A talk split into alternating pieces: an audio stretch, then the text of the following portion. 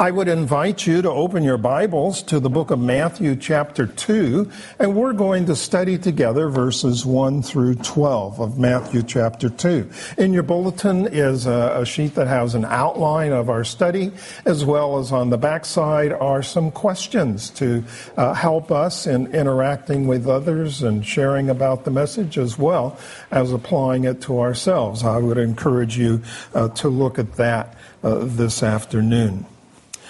You know, there are scenes from the Christmas story that through the years have just become embedded in everyone's memory. And one of those is of three kings on camels following a star to Bethlehem. And when they get there, they find Joseph and Mary and the baby Jesus in a stable. And the baby Jesus is in a manger and uh, he had just been born there.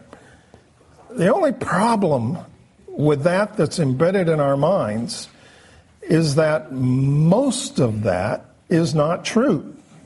Most of that is not the way it happened. Now, the last time that I preached, I started a series going through the Gospel of Matthew. And on those times when I preach, we'll go sequentially through the book. This morning, we come to chapter 2, and we're going to, in chapter 2, discover the rest of the story, how it really happened, as well as its application to our lives. Now, why is this here? Uh, we saw in the first of our studies in Matthew that we have four Gospels. Uh, all telling the story of Jesus Christ, all absolutely inspired of the Holy Spirit, all in agreement, and yet each one from a different perspective. And Matthew wrote from the perspective of a Jew, written with a Jewish audience in mind, presenting to them that Jesus came as the King of the Jews, the Messiah, the fulfillment of prophecy. And so, since his theme is uh, Jesus is the King, he wants to make sure that we know that Jesus is the King, but not just any King.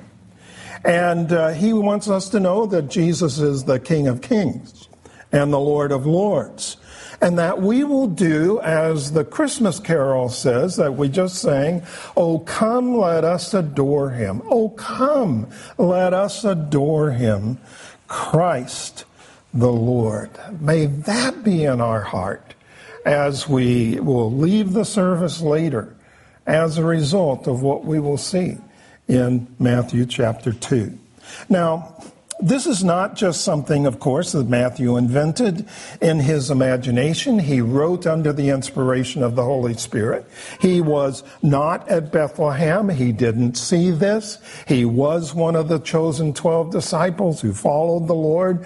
And uh, he, he learned all the things that the Lord was teaching the disciples. And then after the, the Lord Jesus Christ ascended to heaven, the Holy Spirit inspired him to write these things that we would, we would know. But this was not new information.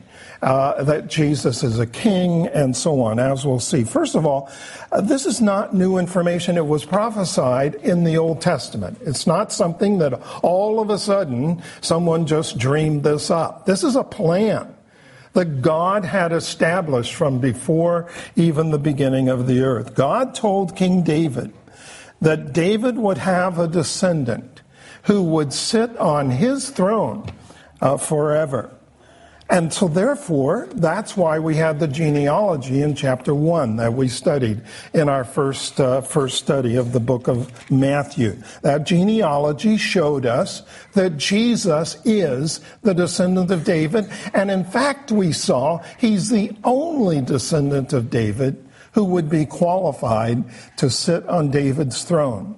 And I can't go into the reasons now why uh, there was a problem that erupted during the years of the genealogy. And God had said, no one from this, this line, from through this man, can be the king because of, of the, the sin of Israel. But yet, God had a plan, and that's where the virgin birth comes in. And we saw that uh, in, in, the first study, that that, that makes uh, this possible, that Jesus would be that king. He would be the king who is the Messiah, God's anointed one. So that's not new information. Uh, also, God told Israel in the Old Testament that their Messiah would not only be king of the Jews, but he would be the king of the nations. And we have sung about that this morning. We've talked about that, read about that, even in, in the earlier parts of the service.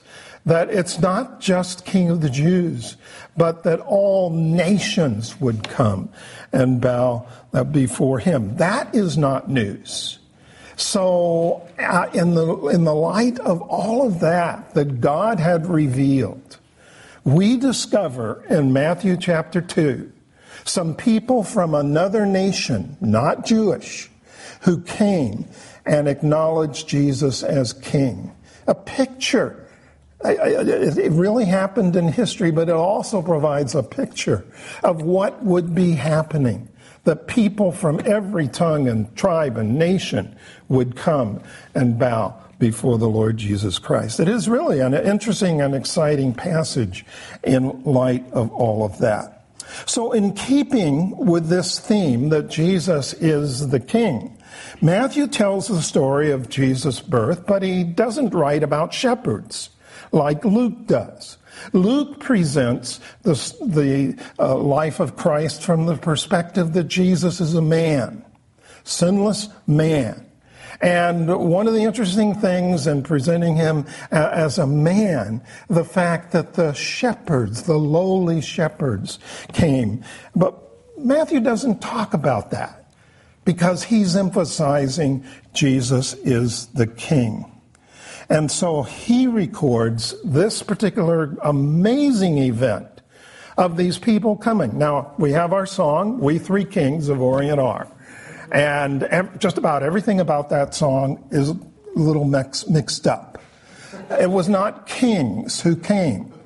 But as we are going to see, they were considered king makers, which is very interesting that king makers would come to Jesus in Bethlehem. But we'll see that uh, as, as we go along. We call those king makers the wise men, as they are in, in the English Standard Version of the Bible, which I'm using and reading from. Other translations call them uh, magi. Now, what in the world are magi? Well, the, the word magi is uh, a word that speaks of, of great ones. And, and we're going to see a little bit later, uh, particularly why this group were called Magi, but we'll get to that.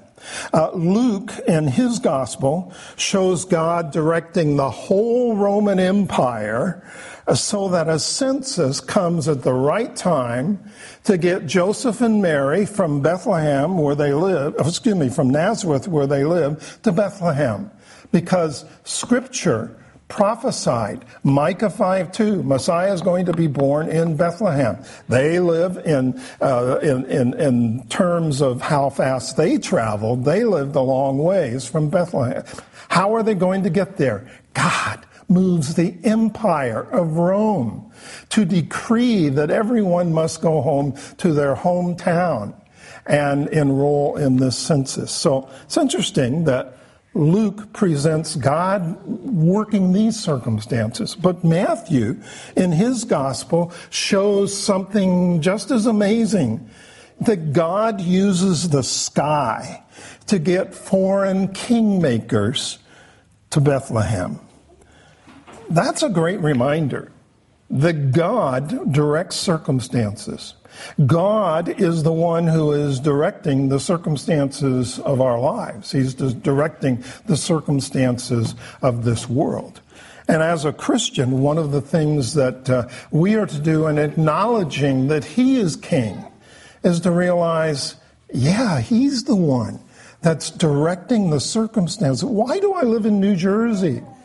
He was directing the circumstances. What about the person I am I, I'm married to, or I'm not married, but I might marry someday? God is directing the circumstances, and on and on it goes. It's pictured here, and God directing the circumstances to get the wise men uh, to Bethlehem. Well, let's read how it really happened.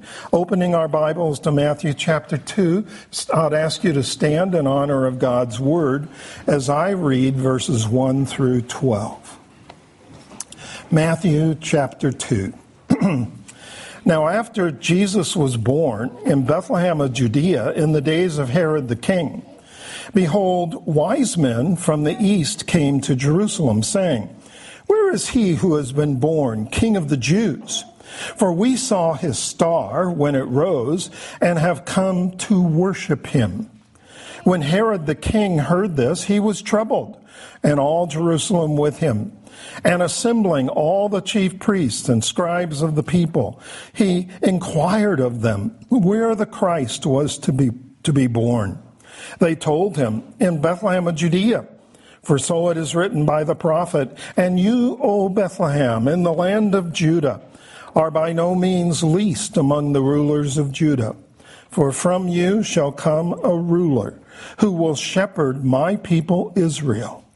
Then Herod summoned the wise men secretly and ascertained from them what time the star had appeared.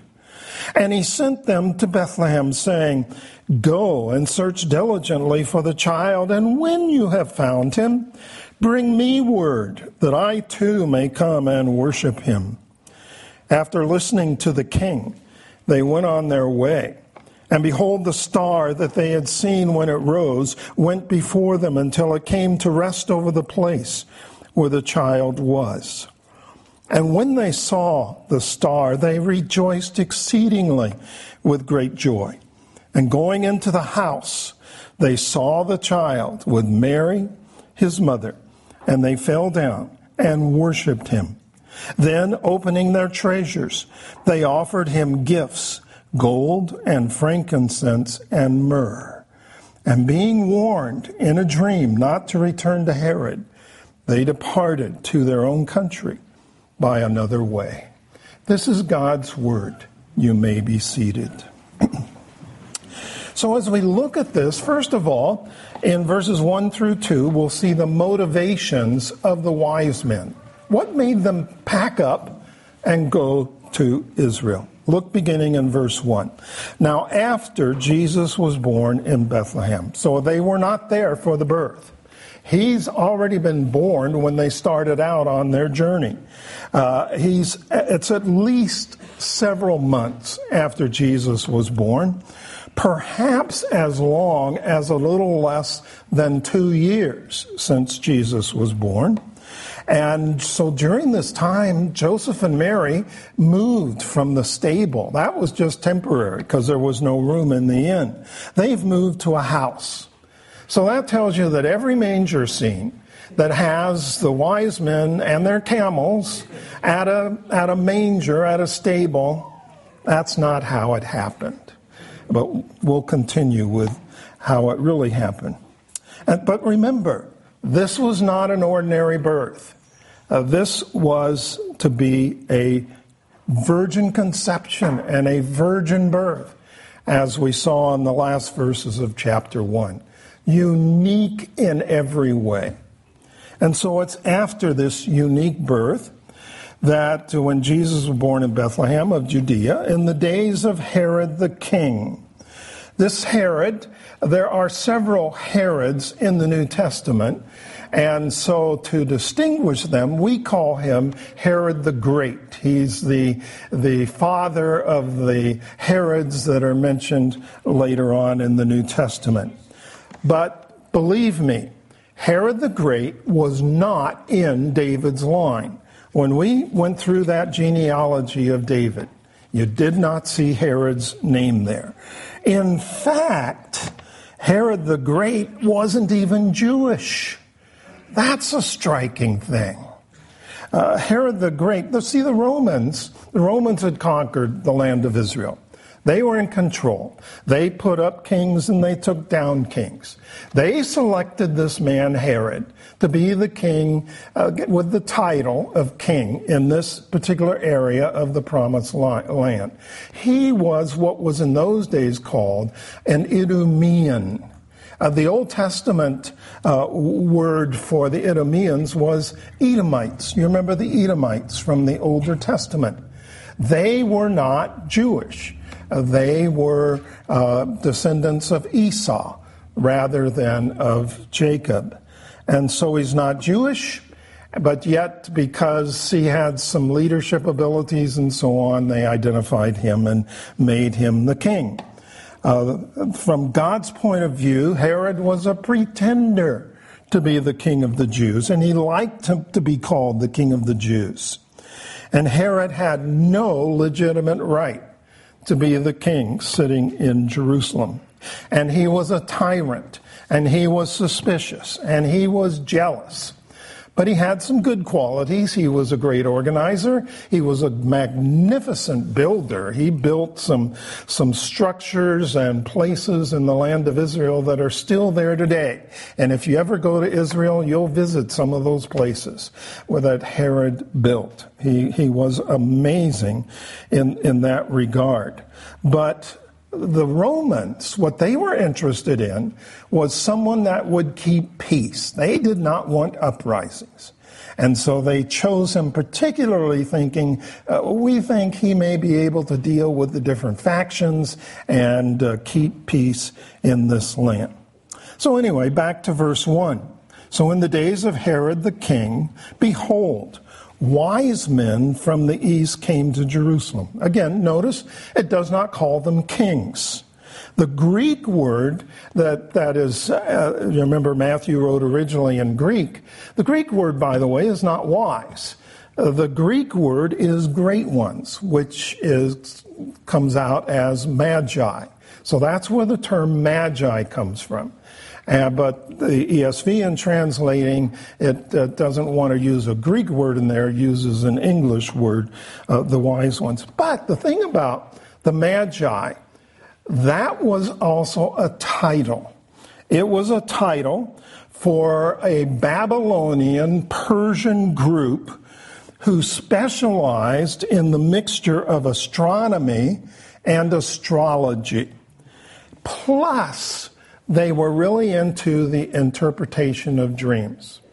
Now, I said they were a Babylonian Persian group. You remember in the Older Testament that because of Israel's sin, God brought judgment on them, and Israel was, was conquered by the Babylonians, Nebuchadnezzar. Later, Babylon, Nebuchadnezzar's empire, was conquered by the Persians.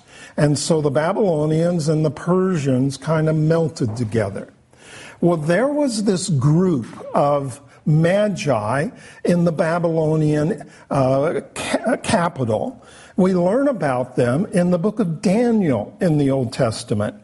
And uh, uh, we'll, we'll talk about his, his role in this in a little bit. But uh, they, uh, during the, before the time of, of Daniel, they, these people called the Magi, mixture of astronomy and astrology, also very into interpreting dreams, and they had great influence on the, the emperor and the king and the ruler of Babylon and later Persian. In fact, by the time of Christ, no Persian was able to become king unless he was approved by the Magi in, in Persia and crowned by them. It was the Magi who would crown the new king of the Persians. So they were called the kingmakers of the Middle East. Now, by the way, as we are introduced here, it does not say there were three of them. Nowhere in the Bible does it say three. So they're not kings and probably were not three. But a legend arose in the Middle Ages because of the three gifts gold, frankincense, and myrrh. A legend arose, well, there were three magi, and they even gave them names. How they came up with the names, I don't know, but Caspar, Balthazar, and Melchior were the names given to them in the Middle Ages. No shred of evidence in the Bible at all. It is man made. And in the 12th century, a bishop in Cologne, Germany, even claimed to have found their skulls and put them on display. in the Cathedral of Cologne. And I'm not sure, but I think they are still there, but I'm not absolutely sure of that. Well, so here come these magi, these wise men, and they came from the east. So that would be the area we call Mesopotamia. It's the area today that is Iraq and Iran. All of that area together is where these kingmakers came from.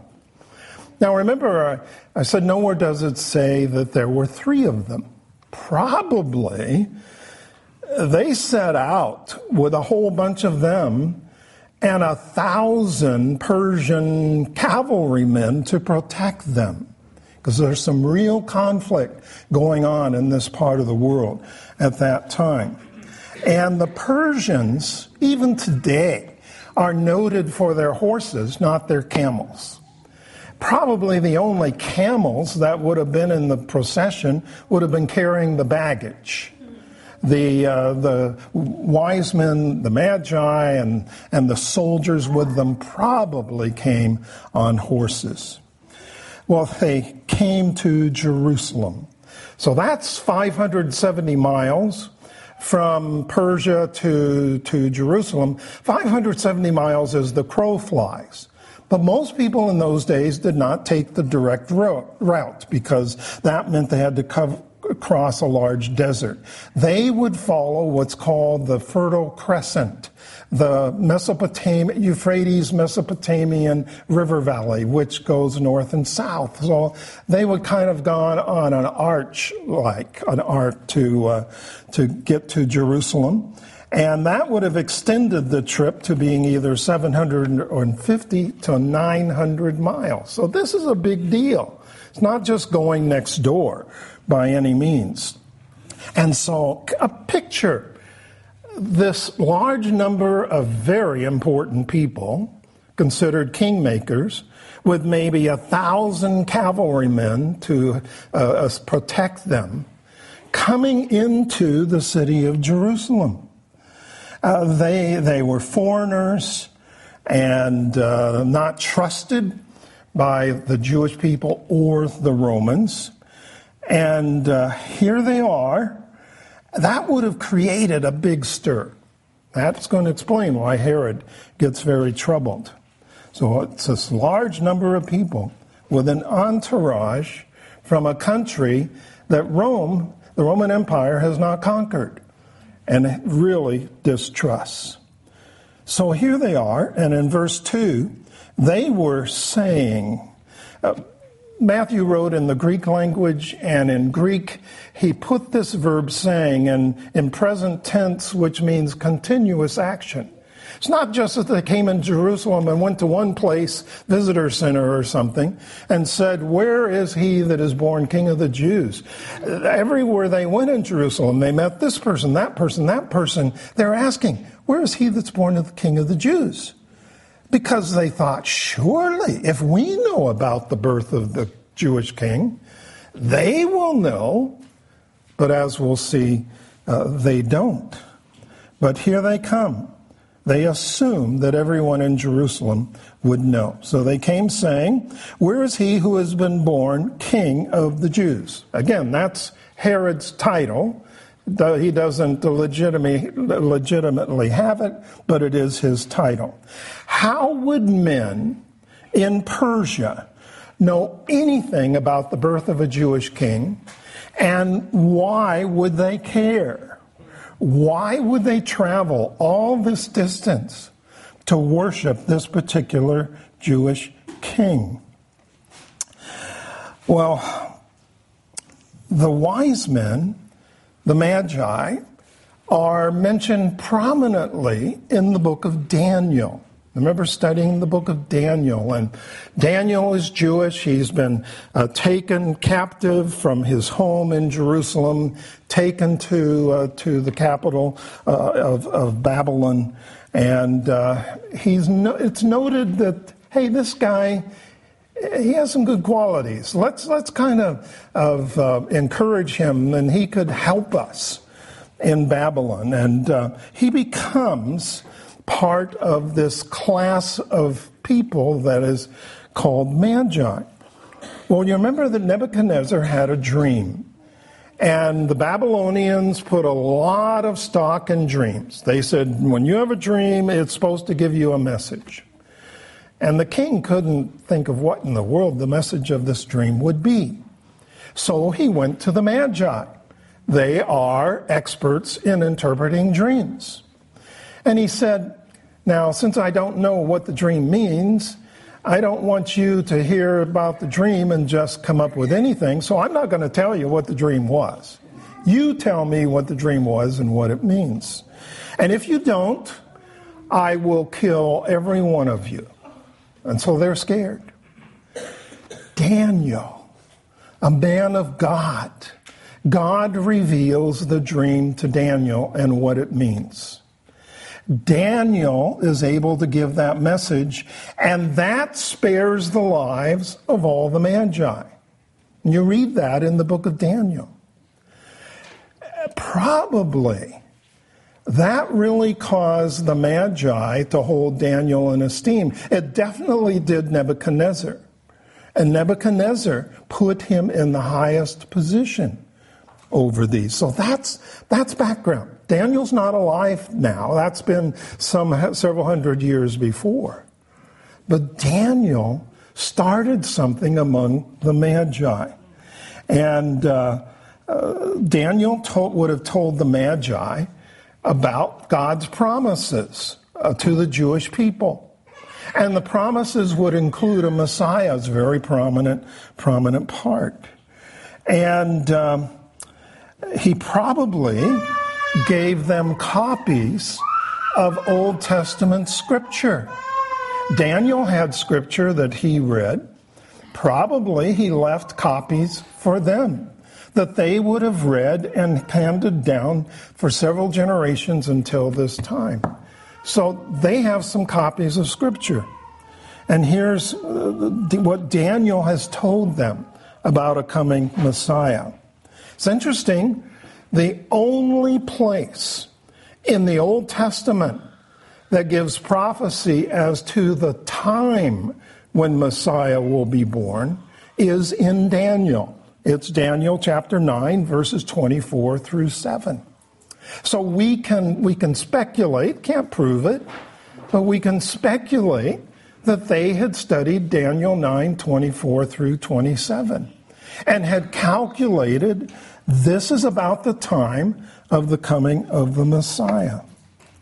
So, and another interesting thing to take in consideration, unlike the other Old Testament books of the, uh, of the Old Testament that were written in Hebrew, Daniel, part of Daniel was written in Aramaic, which was the language of the Babylonians. So the Magi have in their possession some Hebrew scripture, but they also have this book of Daniel, which is written in their country, not in the land of Israel, and in their language. That would get their attention. So they had a book written in their language and written by a man associated uh, with their group. So that gives them information about when this king of the Jews is going to be born. They have another clue. They knew about a star because of a man named Balaam that we read about in the book of Numbers. There's indication that Balaam was a Babylonian, perhaps even a, a Magi from Babylon. And uh, several hundred years before the time of Daniel, in Numbers, Numbers chapter 24, verse 17, he prophesied, quote, A star shall come out of Jacob, and a scepter shall rise out of Israel. So they, they have scripture that talks about the timing of the birth of the King of the Jews. And then they have someone that they are familiar with, Balaam, who gave a prophecy concerning a star that would herald the birth of this king. That is very significant. So they knew about a Jewish king and a star because of what God had revealed in Scripture.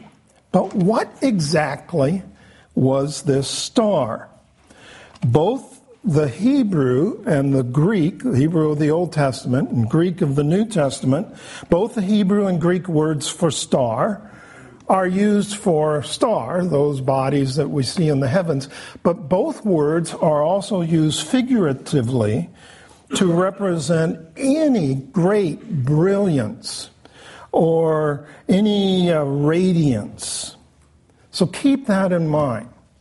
Now, there have been all kinds of guesses about the star. Was it a literal star? Some people have said, well, it must have been the planet Jupiter or others a junction, conjunction of Jupiter and Saturn. Some have said, well, it must be a comet or a meteor. Uh, we know, by the way, it's not an actual star because we're going to see it come and, and, and rested over the house in Bethlehem. Any star that rests over a house is going to destroy the house and the whole planet Earth. It's impossible. So it, it's not a star. So it must have been something like the Shekinah. You remember the Shekinah in the Older Testament? The Shekinah was the glory of God, the visible glory of God that led the children of Israel, showing them where to go as they were traveling from Egypt to the promised land. And so this, this uh, Shekinah, sometimes it's called the Shekinah glory of God. The Shekinah was a, called a pillar of cloud that led them. So when God wanted them to leave from where they had been stationed for a bit, the pillar of cloud would get up and it would move and they would follow. And at night, you can't see the cloud, so it was a pillar of fire. And then later, the Shekinah rested on top of the tabernacle. And that was a representation that the presence of God is there uh, at the tabernacle and later the temple. And so I think, uh, I, I can't say for sure, but I personally think this is the Shekinah of God that, as we're going to see, came and rested over that house in Bethlehem. And isn't it interesting that the Shekinah represented the very presence of God, God with us? You remember from chapter 1, the angel telling about the coming birth of the Messiah says, And he will be called Emmanuel, which means God with us. Very, very significant. Well, continuing in verse, then verse 1, the wise men uh, came from the east and they came to Jerusalem, verse 2, whereas he who has been born king of the Jews, for we st- saw his star when it rose. Some King James, or some translations translated it, we saw the star in the east. Another translation of that same uh, Greek expression is as the ESV has it, uh, we saw it when it rose. Here's the point. They saw the appearance of the star, Shekinah, but the Shekinah didn't lead them. Uh, I know we, we always incorporate that into the story at Christmas time, that the star led the, the, the three wise men uh, from Babylon, from Persia, to the land of Israel. But Bible doesn't say that. They saw it. It was a sign. Uh, it was so different from anything they had ever seen in the heavens that it got their attention. And apparently they remembered uh, Balaam's prophecy. And so it was a sign telling them the king has been born in Israel. And they assumed that the king of Israel would be born in Jerusalem. The other kings were, but this one wasn't, but they didn't know that. And so the star appeared, and then they took off. It's not that they followed the star, but they took off. And then, it, then they say, um, and we have come to worship him. Now, that does not necessarily mean that they knew that Jesus was God. That's a possibility, but it doesn't necessarily mean that. The Greek word that's translated worship means worship of God, but it also can mean to pay respect to one. It can mean to give homage. And that's what they're going to do, for sure, is give homage. And we'll see that as we get to it. So they are probably saying, we want to come and worship him. We want to bow before him. We want to bow as a symbol of our submitting to him. He is the king, and to pay him homage. Well, then in verses 3 to 6, we have the agitation of Herod. Look at verse 6 or excuse me, um, uh, verse 3. When Herod the king heard this, he was troubled. He was troubled because this king that they were telling him about, uh, that they were wanting to see as a threat to his position. He's been appointed by Rome to, to keep the peace, and Rome had not conquered Persia. There was an uneasy truce between the two. And in fact, um, was Rome, uh, part of giving Rome great insecurity about, about Persia was not too long before this, the Magi had uh, made a king, had appointed a king uh, to defeat Rome. And that king was defeated. And you can, you can picture Herod saying, uh uh-uh, uh, they're up to it again. They want to overcome Rome, get, get Rome kicked out of here. And, and, and so Herod is very troubled. And then it, it's interesting that it says, well, not only is it Herod, but all Jerusalem with him. Herod could be very angry, and when he got angry, everyone else got troubled. He was very famous for being mean, a tyrant. He killed his own, one of his own wives.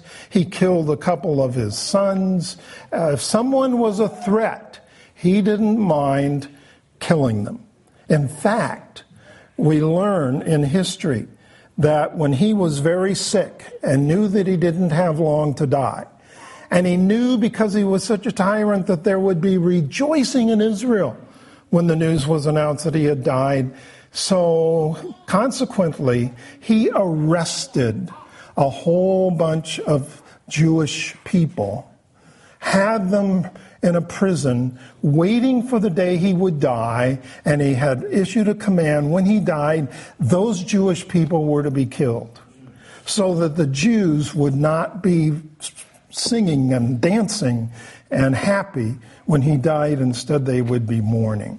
By the way, that order was not followed after he died. But that gives you an idea of what kind of person he was. No wonder the people were troubled as well and all Jerusalem with him. Verse 4 And assembling all the chief priests and the scribes of the people. So he gets the high priest, and there's other priests that assist the high priest who are important.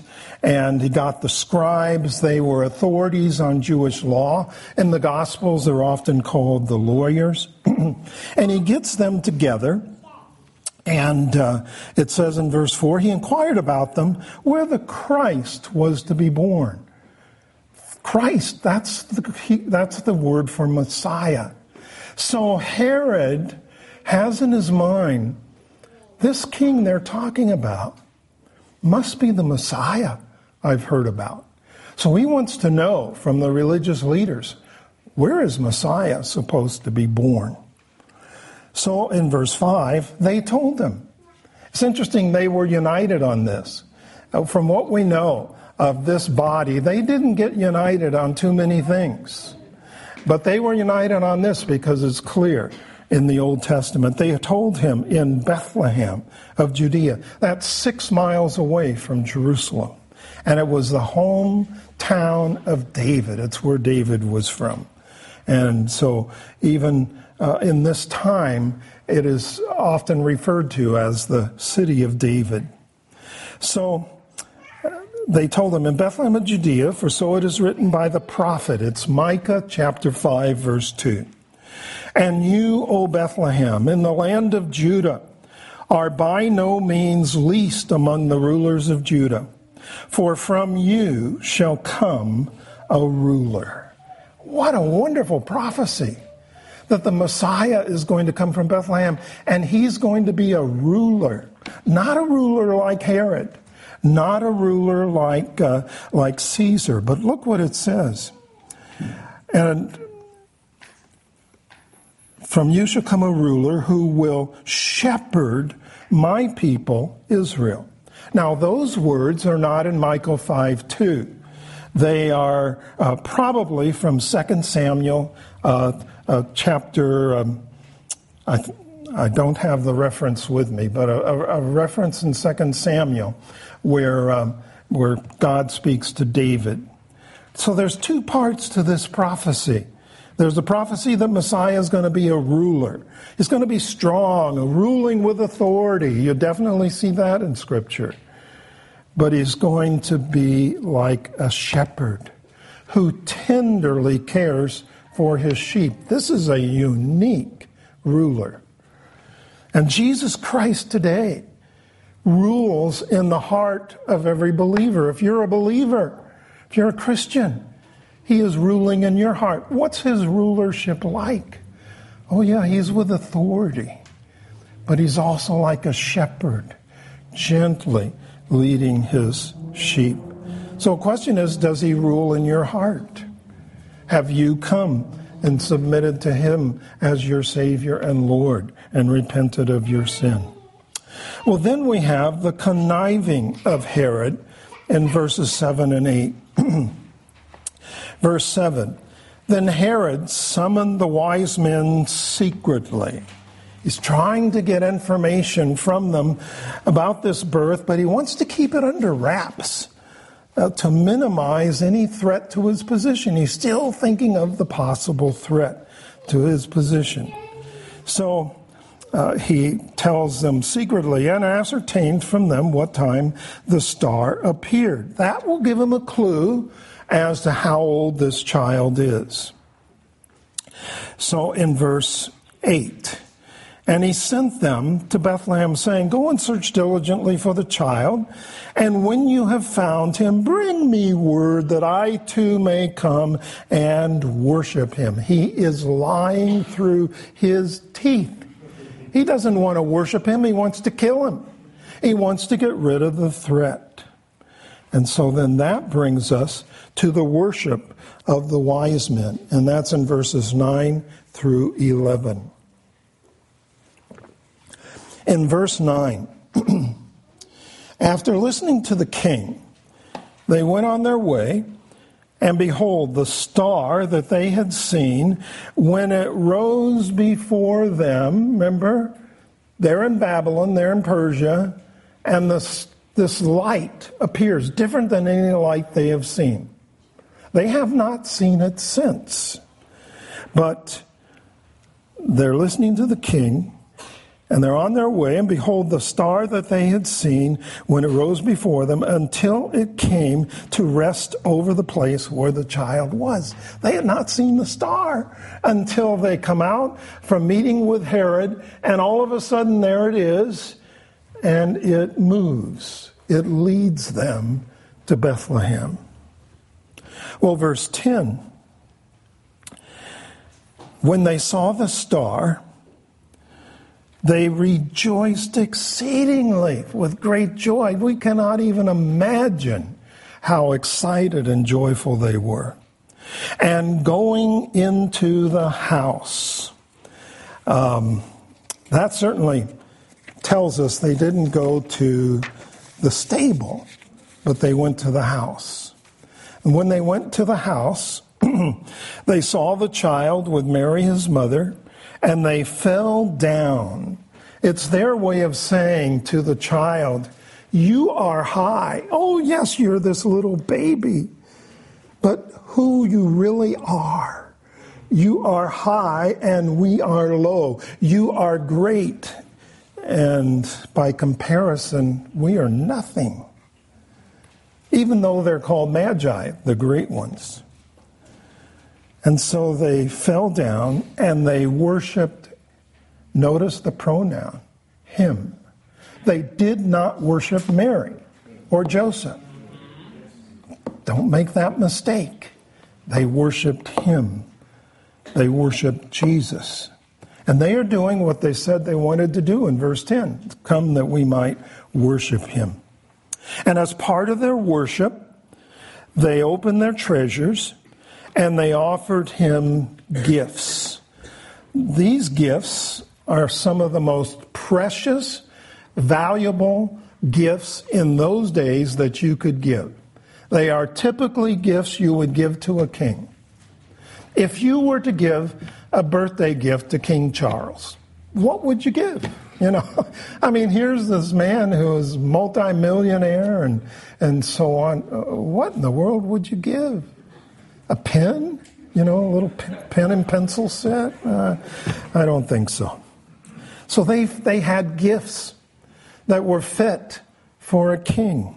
The first one was gold. That was, of course, has long been considered the most precious of metals. It's a gift fit for a king. Uh, we've all heard about King Tut and seen pictures of all the gold that was put in his tomb. Uh, it's just uh, astounding. That, that's, uh, gold has always been considered a gift good enough to give to a king. And then they gave him frankincense.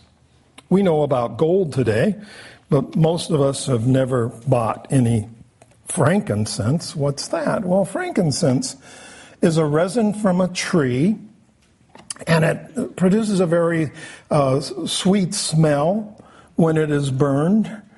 And in the time of the Roman Empire, it was as important to the economy of Arabia, where the trees grow, as oil is to Arabia today. It was that valuable uh, in that time. And history says the Roman Empire almost went bankrupt buying it. It was used in the best perfumes of the day. It's a gift for a king. And then there's myrrh. Myrrh also comes from the sap of a tree that's found in, in Arabia and also in India. Again, used in the best perfumes and also used as incense. It was used as an incense in the temple in Jerusalem and so on. Giving these gifts is the fulfillment of Old Testament scripture. Uh, I'll give you a couple of references to, just to be aware of. I don't, I'm not going to take time to read them. But Psalm 72, 10, through, 10 and 11, and verse 15, that's Psalm 72, verses 10 and 11 and 15, and Isaiah 60, verses 3 to 5, talk about uh, in the future, after the time of the Psalms were written and Isaiah was written, of gifts being given to the Messiah. And certainly this is fulfilling that. And so those, those promises in Psalms and Isaiah are also looking not just to the time of the Magi, but beyond. And, and it's in effect saying when the nations are blessed by the Messiah, they will bring gifts to the King of Kings. That is future. That the nations, every knee will bow, every tongue confessed and the nations will bring gifts to the Messiah. Now, how would they have used the gifts? I mean, here's this poor couple. They are so poor that after Jesus was born, but before this day, when they went to give their sacrifice at the temple in Jerusalem, which was required at the birth of a baby, uh, you could bring a lamb, but if you were poor, you couldn't afford the lamb, you could bring a pigeon. And that's what Joseph and Mary brought. They're poor. Now all of a sudden they have gold, frankincense, and myrrh. The Bible does not tell us how they used this, but I wonder did it finance their trip to Egypt, which is coming up in the next verses that we won't cover this morning? Could be. It's an interesting thought. Well, then we have the obedience of the wise men in verse 12. and being warned in a dream. Notice that God is still in control of events. God was in control of events to get the Magi uh, down to, to, to Jerusalem and then to Bethlehem. He's in control of the events that had the great sign in the heavens of the star, the Shekinah.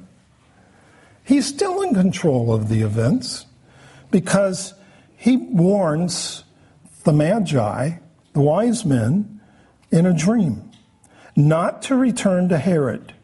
And they departed to their own country by another way because we know that if they had gone to Herod, Herod immediately would have sent soldiers to Bethlehem to kill the babies. Herod will do that later, but he, there's a lag in time here enabling Joseph and Mary and Jesus to get out of Bethlehem. All of this is in the direction of the hand of God. And so God continues to control events. When people try to thwart God's will, God intervenes supernaturally to overcome all such actions, and certainly that happens here. So they went another way. God has thwarted Herod's plan, which, not just Herod, this is Satan's plan to prevent Jesus from coming and dying on the cross, the purpose for which he was born to prevent Jesus from paying the penalty of sin. And there are several times in the Gospels where you see Satan trying to prevent that. And he was trying here. But God has power that will thwart the plan even of the devil. When it is God's time, Jesus will die according to the plan of God. Not the plan of man, but the plan of God. Well, what do we what do we make of this? It's interesting information, but where do we go with it? Well, I have written five lessons, you might call them, uh, from these events. The first one Jesus is the Messiah, the King of the Jews and should be honored as such.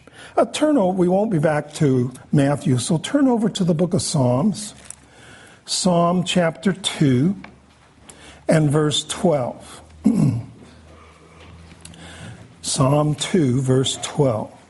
You know that wonderful uh, first psalm, Blessed is the man that uh, doesn't dwell in the paths of the wicked and meditates on the word of God. And then goes from there to Psalm 2, starting out, Why do the nations rage and the peoples plot in vain? And it begins to talk about the Messiah, the Son of God.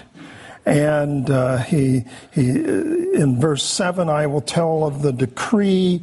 The Lord said to me, You are my son. That's God the Father speaking to God the Son calling him his son. Uh, today I've begotten you, today I've given you life.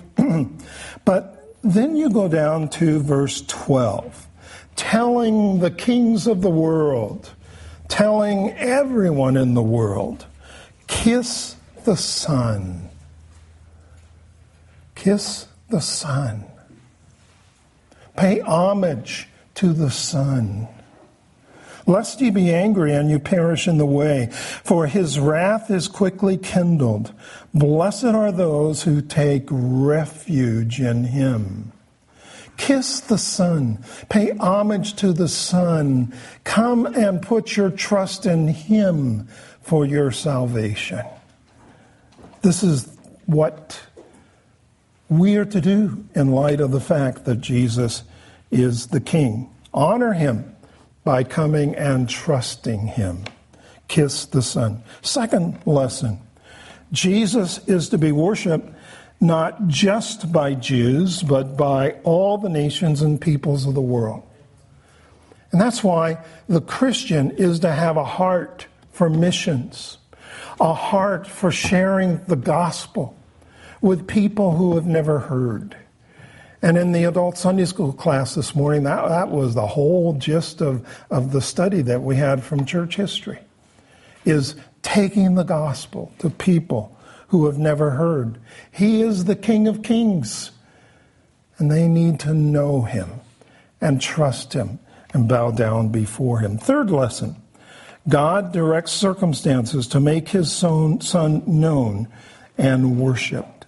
Think about the circumstances that God put into place where you would hear the gospel. Now, in my case, God worked the circumstances that I was born into a Christian home. My parents told me the gospel from the very time I was born. And I was in church from the time hearing the gospel. Some of you, that was not the case. And you were well into adulthood. And God directed somehow, some way, the word of God came to you. Someone you met, at work. Someone, something you heard on the radio. Somewhere you picked up a Gideon Bible. All kinds of ways. But God directed those circumstances. And then think about how God is directing my circumstances now that I'm a Christian, but that I might take the gospel and give the gospel to someone else. So just as God directed the circumstances in Matthew, He's directing circumstances today in our lives. The fourth lesson is Jesus is troubling to people who do not want to worship him. Herod didn't want to worship him, he wanted to kill him. And Jesus was troubling to him. You read later in the New Testament of Saul of Tarsus. Saul of Tarsus was a very religious man, self made religion, where he's, he's done it all. And he is a good man, quote unquote. But then Jesus arrests him on the Damascus Road and he says, Saul, Saul, why are you persecuting me? And so uh, you read before that that Paul was there at the stoning of Stephen to death because of his testimony of Christ. He was troubled in what he heard there. He didn't say it, but apparently he was. And every time he then went and was for the purpose of arresting Christians, he was troubled. He didn't want to hear about Jesus. Jesus is troubling to people who don't want to worship him. I this week read a wonderful book. It's a brand new biography on Corrie ten Boom. It's called The Watchmaker's Daughter. I would commend it to you. And uh, there was a scene in there shortly after Corrie ten Boom was arrested. It's before she's sent to the concentration camp. She's kind of like in a prison or jail. And uh, she's meeting with her jailer, and they're trying to get information on her, and she keeps talking about Jesus. And this person very violently commands her, Don't mention that name again or I will kill you. Jesus is troubling to people who don't want to worship him. And they need the gospel. That God would use his word to awaken their heart. And then the fifth one worshiping Jesus means joyfully ascribing joy to him with sacrificial gifts. What's our sacrificial gift? Romans 12:1 I beseech you therefore brethren by the mercies of God that you present your bodies a living sacrifice to God. Romans 6 talks about presenting the members of our body. We have temptation through our eyes, through our mind, through our hands, and we yield these to him instead of to sin. A lot in the Bible about giving our body uh, to the Lord. That's part of our, to be part of our worship. So this morning, I asked, have you paid homage to the King? Oh, come, let us adore him, Christ the Lord. How do you pay homage to him? How do you kiss the Son? You come as he has commanded in repentance of sin and trust Jesus Christ as the only means of your salvation. You cannot do it uh, with your good works. It's through what Christ did on the cross.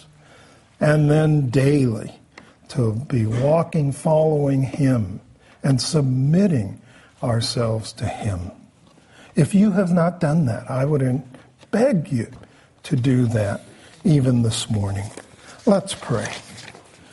Father, we do thank you for sending your Son, the Messiah, the King of the Jews, the King of Kings, and Lord of Lords.